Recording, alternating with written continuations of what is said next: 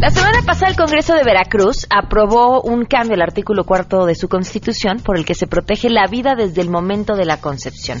Esta propuesta de decreto constitucional aún debería aprobarse por eh, más de la mitad de la mitad más uno de los ayuntamientos del estado para que el cambio se lleve a cabo. Pero ¿qué pasa y qué sucede con Veracruz una vez que se convierte en parte del grupo de los 18 estados que han penalizado la interrupción del embarazo? ¿Qué reacciones ha provocado? Eso vamos a platicar más adelante.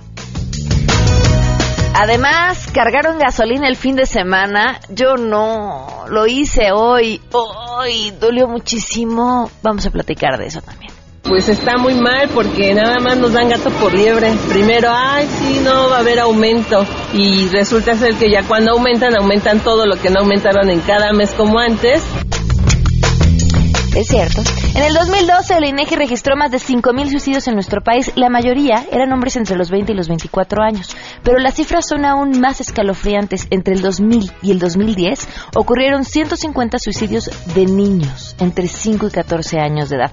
Actualmente se reportan alrededor de 16 casos de suicidio infantil por día a nivel nacional. Y para hablar de este tema y de una interesantísima puesta en escena estarán con nosotros Ana Karina Guevara y Roberto Sosa. Además, ¿qué pasó con eh, las medidas que hay que tomar en cuanto a la caída de ceniza del Popocatépetl y muchas cosas más? Así arrancamos hoy a todo terreno. MBS Radio presenta a Pamela Cerdeira en A Todo Terreno, donde la noticia eres tú.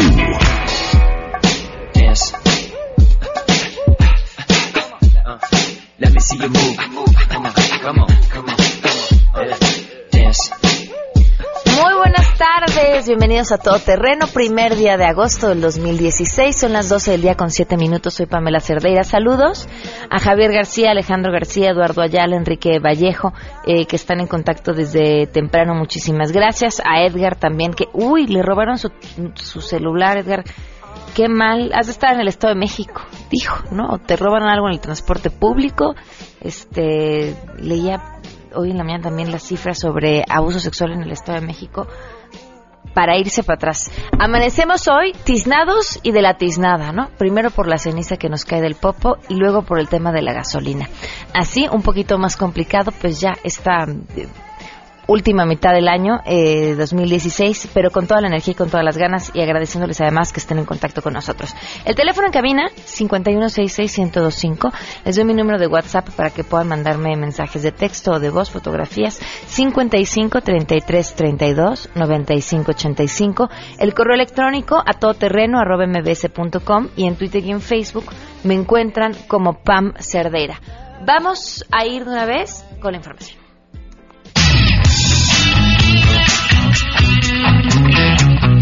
La Fiscalía Especializada para la Atención de Delitos Electorales cumplimentó una orden de aprehensión en contra de una mujer que solicitó de manera ilícita la expedición de una credencial para votar, trámite que hizo a partir del robo de un acta de nacimiento. La dependencia destacó que este es el primer asunto mediante el cual, a través de la investigación del delito de alteración al registro federal de electores, se logró obtener la verdadera identidad de la hoy inculpada para ser asegurada y puesta a disposición de la autoridad que la requiere. Detalló que esta persona se presentó en un módulo del entonces Instituto Federal Electoral, ubicado en la Ciudad de México, para obtener una credencial para votar, proporcionando datos falsos. Durante el proceso de acreditación manifestó llamarse Maribel N. y haber nacido en la Ciudad de México. Posteriormente acudió a la entrega de la credencial identificándose con un acta de nacimiento que le robó a otra persona. La investigación derivó de la denuncia presentada por la verdadera Maribel N., quien señaló que al acudir a una sucursal bancaria a disponer de dinero en efectivo de su tarjeta de nómina, se le informó que el plástico estaba cancelado.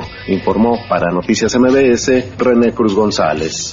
Bueno, pues tras declarar un receso la semana pasada ante la falta de acuerdos entre funcionarios de la Secretaría de Gobernación y también la Coordinadora Nacional de Trabajadores de la Educación, justamente este lunes se va a retomar la negociación entre ambas partes para distender el conflicto magisterial. Se prevé que alrededor de la 1.30 de la tarde de este lunes los integrantes de la CENTE arriben aquí a la Secretaría de Gobernación para reunirse con el subsecretario de Gobierno, Luis Enrique Miranda, y también otros funcionarios federales para dar continuidad a las mesas tanto política como social. Se prevé que en este encuentro reiteren los maestros la exigencia de la abrogación de la reforma educativa. También van a pedir que se atiendan las consecuencias y costos de la reforma educativa, lo que incluye, pues bueno, la revisión de la suspensión del pago a los maestros.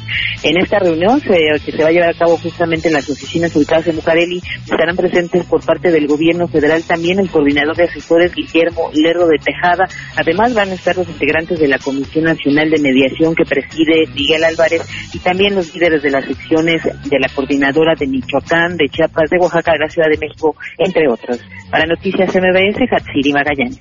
Unos 300 maestros disidentes alistan una movilización del Ángel de la Independencia a la Secretaría de Gobernación, haciendo una parada en el Senado en donde los profesores han insistido en la necesidad de plantear ante el Pleno de los Representantes la necesidad de modificar las reformas a los 3 y 73 de la Constitución. El magisterio disidente regresa así a la mesa de negociaciones con el gobierno federal sin haber desistido de los bloqueos que han dejado pérdidas por 4.200 millones de pesos, a decir de empresarios, productores y comerciantes así como plantones y marchas. Cabe destacar que otro integrante de la sección 22 fue liberado el pasado fin de semana, pero Francisco Villalobos y Rubén Núñez continúan en prisión. Los maestros disidentes insisten en la aprobación de la reforma educativa, reinstalación de casi 9.000 cesados y liberación de presos políticos. Incluso han amagado con no permitir el comienzo del próximo ciclo escolar si no son atendidas sus demandas. Les ha informado Rocío Méndez. La Secretaría de Salud de la Ciudad de México hizo recomendaciones a la población para protegerse por la caída de ceniza que se registró esta madrugada en las delegaciones Milpa Alta, Xochimilco, Tlalpan, Coajimalpa, Magdalena Contreras, Álvaro Obregón, Tláhuac e Iztapalapa, derivado del incremento en la actividad del volcán Popocatépetl. Se señaló que entre las medidas para evitar daños a la salud se recomienda proteger ojos, nariz y boca en caso de salir a la intemperie y evitar hacer ejercicio al aire libre, cerrar puertas, ventanas y sellar con trapos húmedos las rendijas y ventilas para limitar la entrada de polvo a casa u edificios, tapar tinacos y otros depósitos con agua, quitar continuamente las cenizas para evitar que se acumulen en techos ligeros. Se hace una mención especial a mantener a las mascotas en casa y no permitir que queden afuera en las calles. Finalmente, la dependencia detalló que ante cualquier molestia a la población se puede acudir a los centros de salud y para mayor información se pueden comunicar al 51 32 0909. Informó Arturo Damián.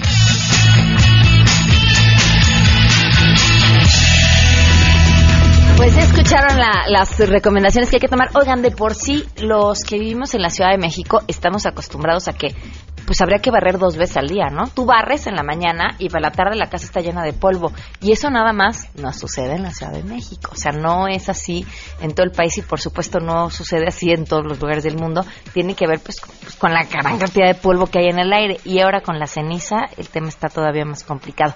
Pero ¿saben qué? Vámonos a las buenas noticias.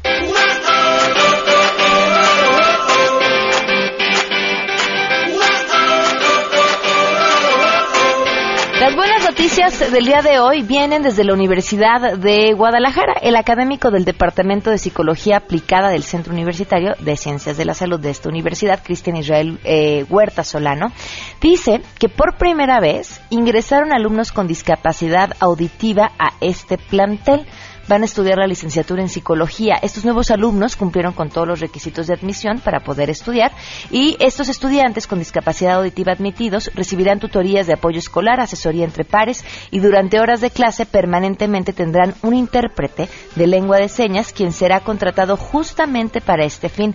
Los 37 alumnos regulares que conforman el grupo de primer semestre de la licenciatura en psicología durante el verano tomaron clases de lengua de señas mexicana y cultura de comunidad sorda. Además, a corto plazo se capacitará a los profesores que brindarán clases durante el primer semestre de la licenciatura para dotarlos de herramientas didácticas que les permitan dirigir la clase hacia estos nuevos alumnos. También habló de los detalles de un evento que van a llevar a cabo que se llama Señas con Ritmo Fest para dar la bienvenida a los alumnos con discapacidad auditiva que ingresan en la universidad y en el que van a participar alumnos sordos de la Escuela Preparatoria 7 integrantes de la Asociación Civil Silentes de Jalisco. Bien. La universidad está preparando también un coloquio sobre discapacidad auditiva e inclusión cultural al que van a asistir expositores con esta condición, donde se presentarán avances de investigación y se impartirán talleres, entre otras actividades. Fíjense que muchas veces hemos platicado en este espacio acerca de la inclusión. De hecho, no sé si la semana pasada o antepasada lo hacíamos. Y y quienes resultaban beneficiados, porque uno cree que cuando una persona con una discapacidad o un joven con una discapacidad ingresa a una escuela, se está beneficiando solo al joven con discapacidad y no al resto de los alumnos. Y este es el ejemplo perfecto de que el beneficio, el aprendizaje y todo lo bueno que puede traer no es solo para los siete alumnos que entran a esta universidad con una discapacidad auditiva, sino prácticamente para todos los que lo rodean, sus maestros, el resto de sus compañeros y la misma universidad. Así que bien por ellos, 12 con 16, vamos a una pausa y continuamos a todo terreno. Más adelante, a todo terreno.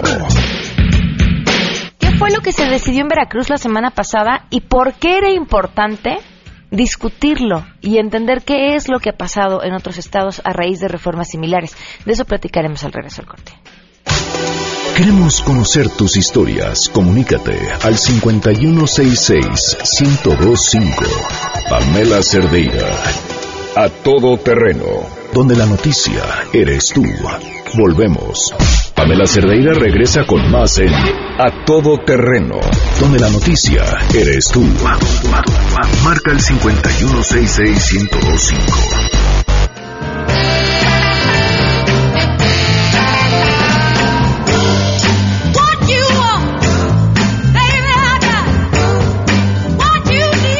12 el día con 19 minutos, continuamos a todo terreno. Es importante lo que está sucediendo en el país, la presión que se está llevando a cabo en el país en general por grupos eh, apoyados por la Iglesia, son grupos eh, católicos, religiosos en su mayoría, y que han estado empujando diversos temas. Unos no son nuevos, eh, es más, yo diría que ninguno de ellos es nuevo. La fuerza con la que lo han empujado sí llama la atención. Uno de ellos tiene que ver lo que ellos llaman la protección a la vida y el otro a la familia como ellos la conciben, nada más. El otro concepto de familia o las otras familias no caben dentro de esto que ellos defienden. Y entre estas presiones, bueno, pues buscan hacer cambios en las distintas eh, legislaciones y una de ellas fue lo que se consiguió la semana pasada en Veracruz. Le agradezco enormemente al diputado Cuauhtémoc Polestrada, vicepresidente del Congreso de Veracruz, que nos acompaña vía telefónica esta tarde. Diputado, buenas tardes. Buenas tardes, Pamela. Gracias por acompañarnos. Si pudiera ponernos en antecedente, em, bueno, ¿cómo inició esto que de entrada vino primero por la sociedad civil y luego ya como una iniciativa del gobernador? Mira, son presiones de grupos religiosos, principalmente de la Grey Católica, de jerarquías, de los jerarcas. Eh, hubo mucha presión eh, mediática, eh, obligaron en un primer término la reforma a la constitución política del Estado de Veracruz. la constitución política del Estado de Veracruz se reforma en dos periodos, y luego requiere de la aprobación de los de la mayoría más uno de los ayuntamientos.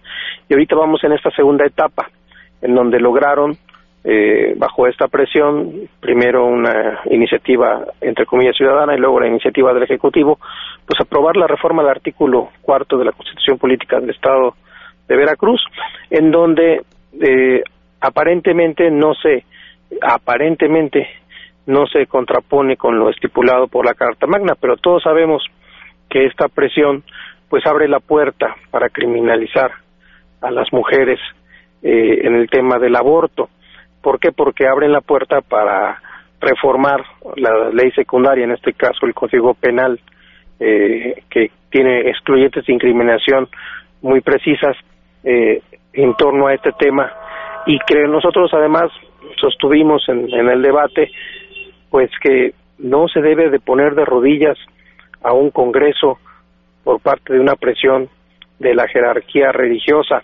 Eh, hay que respetar el Estado laico, hay que respetar las instituciones, la Constitución y todavía falta la otra etapa que es la de la aprobación de los ayuntamientos.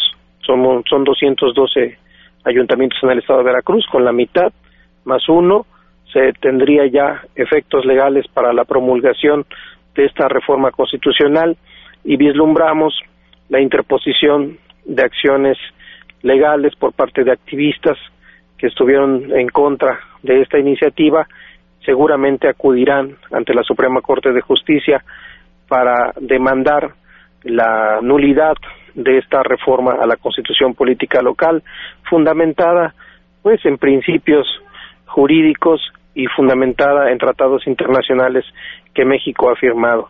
Se corre el riesgo, repito, y se abre la puerta de criminalizar a las mujeres en el tema del aborto. Consideramos eso peligroso, pero más todavía, eh, desde mi punto de vista, pues objetable el hecho de la presión de las jerarquías religiosas de las iglesias hacia un poder legislativo. Y eso sucedió en Veracruz. ¿Cómo fueron presionados?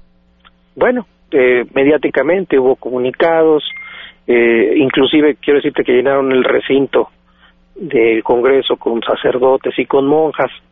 Eh, hubo porras a los que posicionaron a favor y hubo bucheos eh, a los que eh, posicionaron en contra. Yo soy respetuoso de todas las religiones y de todas las eh, de todas las iglesias, pero por ejemplo, yo creo que un diputado se vería muy mal abuchando a un sacerdote en plena misa, ¿no? o sea, creo que hay que hay hay lugares que se deben de respetar, así como se respeta un templo en la homilía, creo que también hay que respetar una institución, un poder que es el legislativo, que es soberano y que además en un principio constitucional pertenece a un Estado laico. ¿Hubo discusión? Sí, hubo discusión y hubo debates. Es la segunda vez que se realiza en el Congreso eh, con argumentos a favor y en contra, pero repito, eh, ese tema va a seguir eh, adelante. Eh, viene la otra etapa, que es el debate y la aprobación, en su caso, de los ayuntamientos y posteriormente las impugnaciones respectivas ante eh, el Poder Judicial Federal. También quiero decirte que desde mi punto de vista el momento fue aprovechado por el Ejecutivo como una cortina de humo eh, y eso te lo digo desde una valoración personal eh, como un distractor ante los graves problemas que está viviendo Veracruz. Eh, todos los días vemos eh, temas muy graves de inseguridad, de, de temas de corrupción, de denuncias penales, eh, y, y, sin duda aprovecharon la circunstancia de la presión de las iglesias para meter este tema en el orden del día del Congreso del Estado y de los veracruzanos. Claro. Pues diputado, muchísimas gracias. Estaremos entonces al pendiente.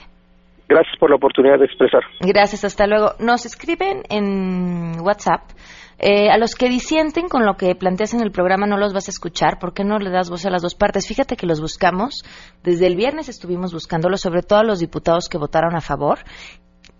Las respuestas de sus asistentes y sus secretarios fue, es que ya están descansando, es que no, ahorita no pueden tomar la llamada, es que ahorita no, o sea, sí creo que se dieron cuenta de lo irresponsable que fue la decisión que tomaron o quizá de los pocos argumentos que había para defenderla y no quieren tomar las llamadas. Eh, quien también está con nosotros y le agradezco mucho es Rebeca Ramos, coordinadora de políticas públicas, legislación e investigación. Regida, bienvenida por estar con nosotros. Muchas gracias, buenos días. Buenos días. Fíjate que parte de lo que era importante y complicado de entender, ¿no? Era como decía, bueno, ya estaba permitido a través del Código Penal de Veracruz el aborto bajo ciertas condiciones, o más bien que permitido no era punible bajo ciertas condiciones. Y esta este cambio al artículo cuarto de la Constitución no modifica esas condiciones. O sea, sigue estando permitido como estaba permitido. Pero ustedes tienen historia de lo que ha sucedido en otros estados donde se han hecho modificaciones similares y cómo sí cambia el día a día para las mujeres. Exactamente, o sea, justo este tipo de reformas para proteger la vida desde la concepción hasta la muerte natural eh, se vinieron en cascada a partir de la, de la reforma en el Distrito Federal eh, para eh, despenalizar el aborto durante las 12 primeras semanas de gestación. A partir de que la Suprema Corte de Justicia en 2008 dice que estas reformas en la Ciudad de México son constitucionales, una serie de estados empiezan a modificar sus, sus constituciones y efectivamente se modifican nada más las constituciones, en los códigos penales siguen las causales de, de no punibilidad o de excluyente de, de responsabilidad, por ejemplo, ejemplo, en el caso de, de un aborto eh, motivo de una violación sexual, es decir, que el embarazo haya sido causado por una violación sexual, en todo el país es legal. Todos los códigos de, del, del país está prevista, al igual que Veracruz, pero lo que nosotras hemos visto desde, desde Gire con el acompañamiento de casos es que en los estados en donde se hicieron estas reformas, lo que ha sucedido es que en la ley está muy bien, el código está permitido, pero cuando las mujeres llegan a los hospitales con algún tipo de sangrado y están embarazadas, los médicos, las enfermeras, las trabajadoras sociales, los trabajadores sociales levantan las denuncias en contra de las mujeres sin saber siquiera si efectivamente fue un aborto provocado o fue un aborto espontáneo o se trata de una hemorragia que sucede en el embarazo. Entonces, sí hemos documentado varios casos. Eh, en 2013 acompañamos el caso de Hilda, una mujer en San Luis Potosí, que, que, San Luis tiene reforma que protege la vida, en donde llega al hospital con un sangrado, ya ni siquiera sabía que estaba embarazada, se le sigue un proceso penal y el juez la condena eh, por el delito de aborto. Esta sentencia se llevó, se apeló ante el Tribunal Supremo de, San Luis eh, favorablemente, aunque no había ningún tipo de elementos desde cuestiones muy legales y formales, no había pruebas en su contra, se, se, le, se revocó esta condena, pero las mujeres tienen miedo de ir a los hospitales y se les está denunciando. No, pero además contaba con su ayuda, de no haber contado con su ayuda, se hubiera quedado ahí, ¿no? Exactamente, hubiera tenido que pues que afrontar esa sentencia. Ahora, una de las cosas que mencionó el diputado y que han mencionado ustedes también es el tema es que hacer un cambio así en la Constitución y dejarlo patente abre el pie, da pie a que después a través del Código Penal eh, sean mucho más estrictos o se hagan modificaciones. ¿Han sucedido estas modificaciones secundarias en otros estados o no? Fíjate que en la mayoría de los estados no, inclusive en, en, un caso solamente, en el de, Colima, después de la reforma se, se amplió una causal. El problema es que independientemente que se mantienen las, las causales legales, eh, como te comento, eh, por violación, por riesgo a la salud de la mujer, a la hora de llevarla a los hechos, a la hora que se solicitan estos servicios ante las secretarías de salud, los médicos, eh, el personal de salud en general tiene miedo porque, porque dice, bueno, pero si está esto en la Constitución y entiendo que la Constitución tiene una mayor jerarquía, entonces es ilegal siempre y no se están dando los servicios, a pesar de que es una cuestión legal. Entonces nos enfrentamos con algo que nos enfrentamos en México todo el tiempo. Las leyes pueden no estar tan mal o estar bien, pero a la hora de implementarlas no se llevan a cabo pues la, la normativa que se establece en el Código Penal, en eh, en, en, la ley de salud, por ejemplo. Ustedes que han seguido estos casos de cerca y por supuesto lo que ha pasado con la Ciudad de México, aquí específicamente, ¿qué cosas buenas han visto y cuáles no? Pues mira, en, en el Distrito Federal lo que, lo que hemos visto es que ha sido un programa, la verdad es que bastante exitoso se, abre la puerta a que las mujeres accedan al servicio independientemente de que sean residentes del Distrito Federal o no. Muchas mujeres, por ejemplo, en el caso de Veracruz es el octavo estado con más mujeres que han accedido a los servicios de aborto legal en el Distrito Federal. La mayoría son del Estado de México, pero bueno, tiene que ver con la, con la cercanía. Este, se ha visto también que las mujeres que acceden a una interrupción legal del embarazo también acceden en su mayoría a métodos anticonceptivos y esto ha traído como consecuencia que únicamente un 2% de las mujeres que se realizaron un aborto reincidan. Entonces, en realidad ha sido ha sido bastante efectivo en términos de presupuestales, no ha sido un gasto impresionante para, para la Secretaría de Salud del Distrito Federal. Es un programa que se ha podido llevar a cabo de manera, este, la verdad es que en términos generales exitosa. Ha habido algunos este, casos aislados, pero en realidad eh, el programa es efectivo, es exitoso y pues al final del día garantiza a las mujeres el, acceso a un derecho, que es el derecho a la salud. Bueno, y hablamos ya de esta última instancia, pero antes tendría que estar el de la prevención. ¿Ahí cómo vamos? Pues fíjate que en, en, el, en el Distrito Federal con esta parte de, de los anticonceptivos, bien, en, en, lamentablemente en México tenemos un grave problema con el tema del embarazo adolescente. El Distrito Federal no figura entre las entidades con, con, con los más altos este, índices, pero sin lugar a dudas es un tema que, que se tiene que que seguir este pues garantizando y que y que se tiene que prevenir o sea, los, los embarazos efectivamente debe de haber acceso a métodos anticonceptivos, pero también tenemos que ser conscientes de que no todos los en no en todos los casos el acceso a métodos anticonceptivos va a evitar que haya un embarazo no no deseado. Claro. Como el tema de la violencia sexual. Y lamentablemente en Veracruz es un estado en donde hay altas cifras de violencia en general y en contra de las mujeres. No hay que olvidar que, que se decretó hace algunos meses la, alerta de género por el tema de violencia feminicida en el estado de Veracruz. Bueno, ya sin, sin tomar en cuenta todo el tema de violencia contra periodistas y, y, en general, pero, pero sí hay que, hay que tomar en cuenta que hay embarazos que, inclusive con buenos programas de anticoncepción, no se van a poder evitar y se tiene que garantizar a esas mujeres que si no quieren continuar con esos embarazos, pues lo hagan de una manera segura y legal. Ok, perfecto. Pues muchísimas gracias, Rebeca, por habernos acompañado. No, muchas gracias. 12 con 33, volvemos. Si tienes un caso para compartir, escribe a todoterreno.mbs.com. Pamela Cerdeira es a todoterreno. En un momento continuamos. Pamela Cerdeira está de regreso en A Todo Terreno. Únete a nuestra comunidad en facebook.com, diagonal Pam Cerdeira. Continuamos.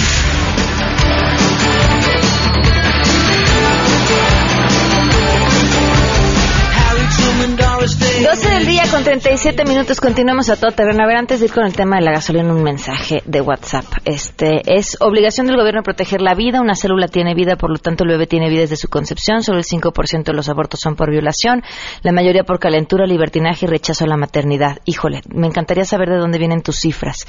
Mm, la realidad es que el gobierno es homicida, igual que quienes matan a sus propios hijos en el vientre materno. Mira, yo creo que el tema es bien complicado de discutir, que va mucho más allá de, esto que mencionas, eh, pero también hay que pensar en todas las mujeres que pierden la vida por hacerlo de forma clandestina. Eh, por eso, insisto, el tema es complicado, pero te agradecemos mucho tu opinión.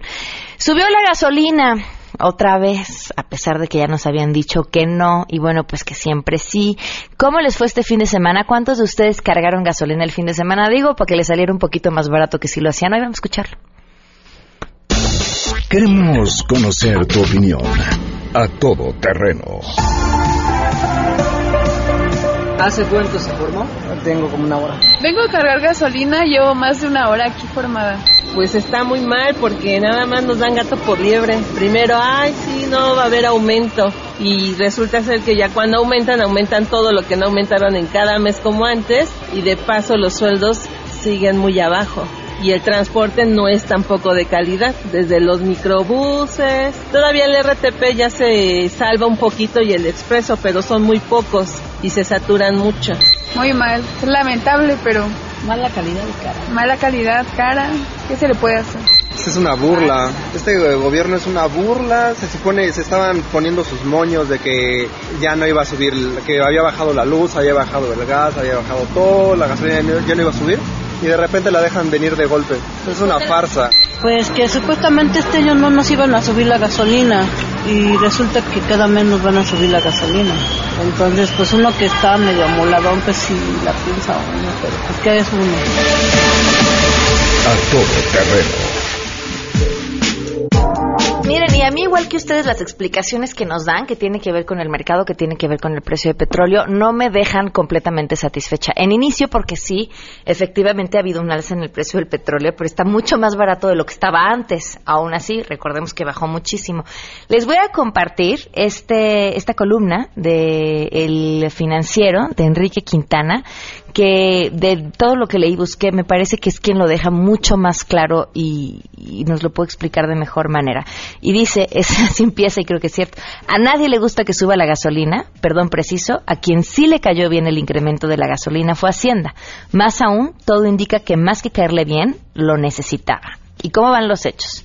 Uno, el año pasado se acordó mantener fijo, tras varios años de aumentos, el precio de las gasolinas en México y la magna se ubicó en 13.57 pesos. Entre el 2011 y el final del 2014, el incremento había sido de 3.58 pesos, equivalentes al 37% en el caso de la magna. Dos. Luego en el arranque del 2016 se tomó la decisión de bajar el precio a 13.16, pero se hizo mediante un mecanismo en el que se fijó una banda de 3%, sobre la cual fluctuaría el precio del combustible, dependiendo de las condiciones del mercado internacional, es decir, se dejó abierta la posibilidad a que el precio aumentara. 3. El precio de la gasolina premium ya había tenido fluctuaciones en este año, bajó en febrero, subió en abril, luego volvió a bajar en mayo y a subir en junio. Cuatro, desde el cierre del 2015 hasta el 27 de junio, el precio promedio de la gasolina regular en Estados Unidos se incrementó 14.2% en dólares, mientras que, pues hay que sumarle, ¿verdad? La devaluación del peso frente al dólar fue de 8%. Así, el incremento en pesos de la gasolina importada fue de 23.3%. Cinco, como resultado de lo anterior, se cerró el diferencial entre los precios de México y Estados Unidos. En diciembre pasado, el precio en pesos del equivalente a un litro de gasolina regular en Estados Unidos era de 9 pesos con 22 centavos, mientras que la magna costaba 13 pesos con 57. Es decir, había una diferencia del 47%. Antes del nuevo incremento, ese diferencial era del 14.8%. 6. Como les comentamos antes, sin duda uno de los factores que debió haber pesado en la decisión de subir el precio de la gasolina es el resultado de las finanzas públicas, o sea, el gobierno anda sin lana. La generación del IEPS a las gasolinas, derivado del diferencial de precios entre gasolina importada de Estados Unidos y la que se vende en México, compensaba parcialmente la caída de los precios del petróleo. Hoy, conocer, bueno, esta columna no estaba escrita hoy, pero dice lo más probable es que se haya reducido. El incremento anunciado ampliará el IEPS, lo que se suma al recorte el gasto recientemente anunciado para apuntalar el objetivo de alcanzar un superávit primario. O sea que sí, prácticamente estamos pagando eh, las deudas del gobierno a través de la gasolina y por eso subió. ¿Estamos enojados todos?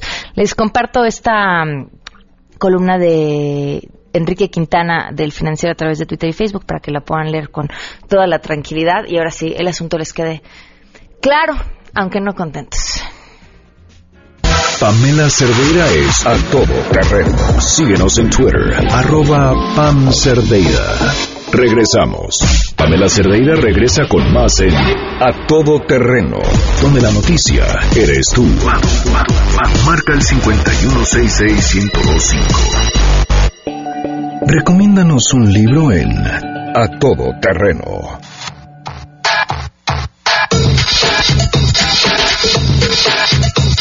12 del día con 47 minutos, continuamos a todo terreno. Eh, nos acompañan hoy Ana Karina Guevara y Roberto Sosa. Gracias por estar con nosotros. Hola Pamela. Bienvenidos. Gracias Pamela, buenas Traen una puesta en escena que habla de un tema escalofriante. Es el suicidio infantil. Le preguntaba yo en el corte a Ana Karina, ¿por qué ¿por qué esto? Y me dices, porque no se habla y como no se habla las cifras son cada vez peores. Exactamente. Creo que es importante ya ponerlo sobre la mesa porque esto se está yendo de las manos. Es la segunda causa de muerte en el país. En, los, en los jovencitos, en los adolescentes de, de 14 a, 19, 20 años. Cuando hablamos de suicidio infantil, ¿de qué edades estamos hablando? O sea, ¿a partir de qué edad se tienen registro, saben? Desde los 5, 4, hay, hay cosas, este, sí, hay niños que se quitan la vida muy chiquititos, 6, 7. ¿Y cómo es que llegan ustedes a esta puesta en escena?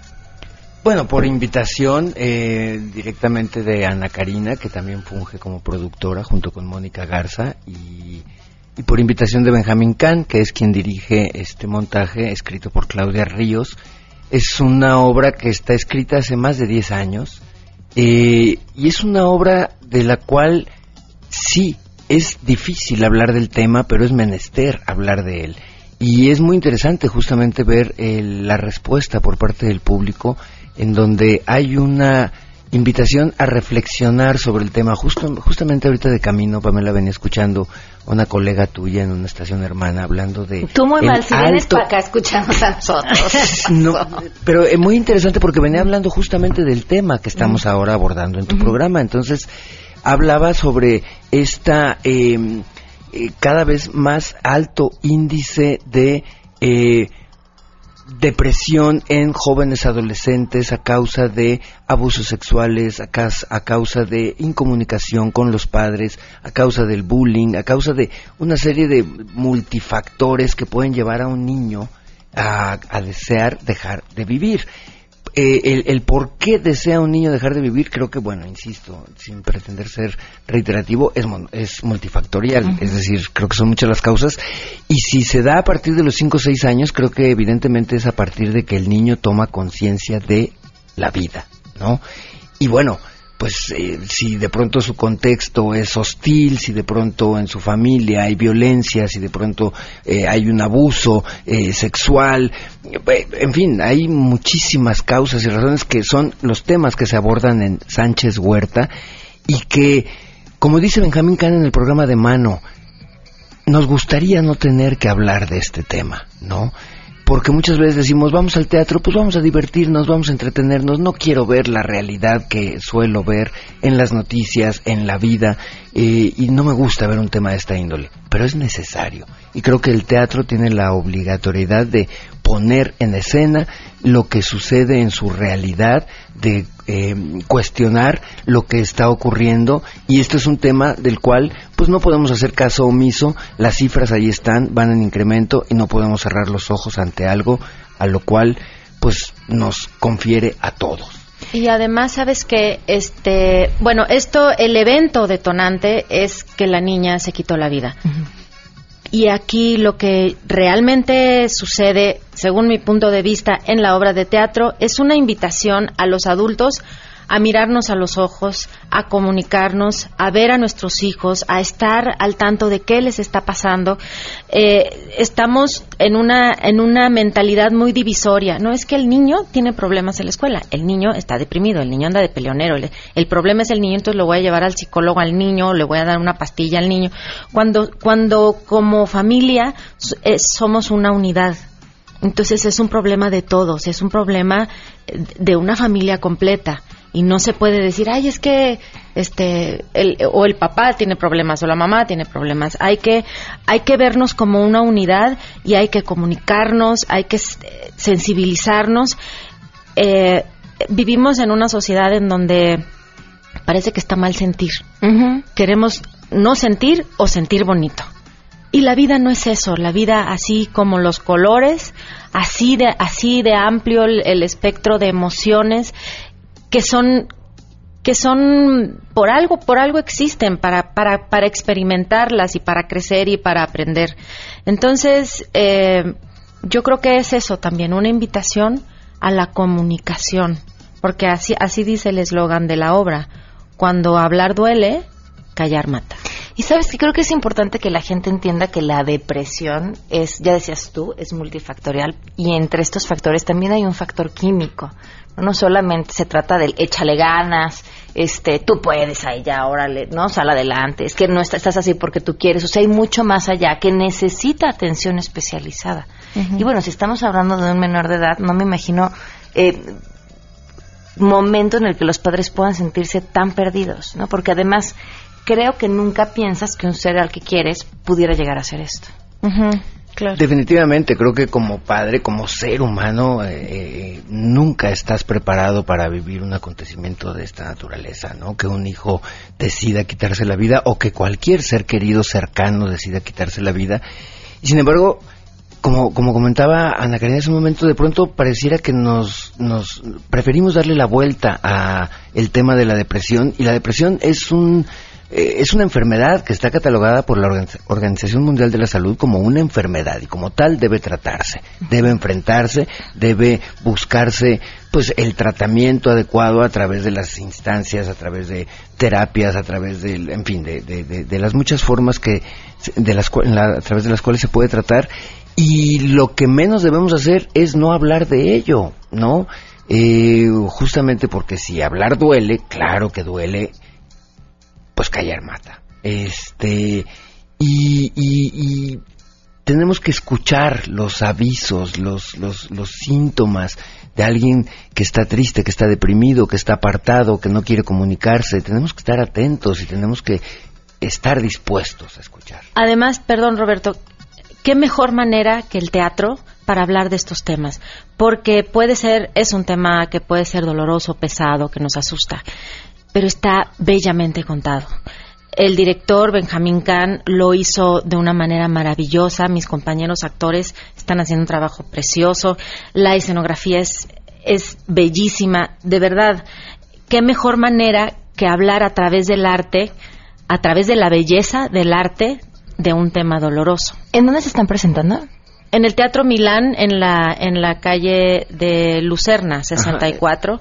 Okay. Es esquina con Milán, ahí en la colonia Juárez. ¿Qué días? Céntrico, los viernes a las 8.30 de la noche, los sábados a las 6 y 8.15 y los domingos a las 5 y 7.15 de la tarde. ¿Y qué días son los que tienen después de la obra eh, conversaciones con su público y para poderlos canalizar si alguien necesita ayuda? El debate con, con, especialistas del DIF de la Ciudad de México es la segunda función del sábado y la segunda función del domingo. Okay. Ahí la gente también ha pedido ayuda, se les ha canalizado con, con especialistas este, y, y ahí pueden o, abrirlo frente a todos los que estamos ahí o hacerlo en privado porque ellos también tienen un módulo en el, en el lobby del teatro. Hacerlo pues, muy. Que, mira, que aprovechen a ver una buena puesta en escena. Este, digo, si yo, a pesar de que te pregunté por qué hablan de este tema, este, creo que también el buen teatro es el que te, estruja, ¿no? y te hace pensar y te hace ver algo de una manera completamente distinta. Es importante ir.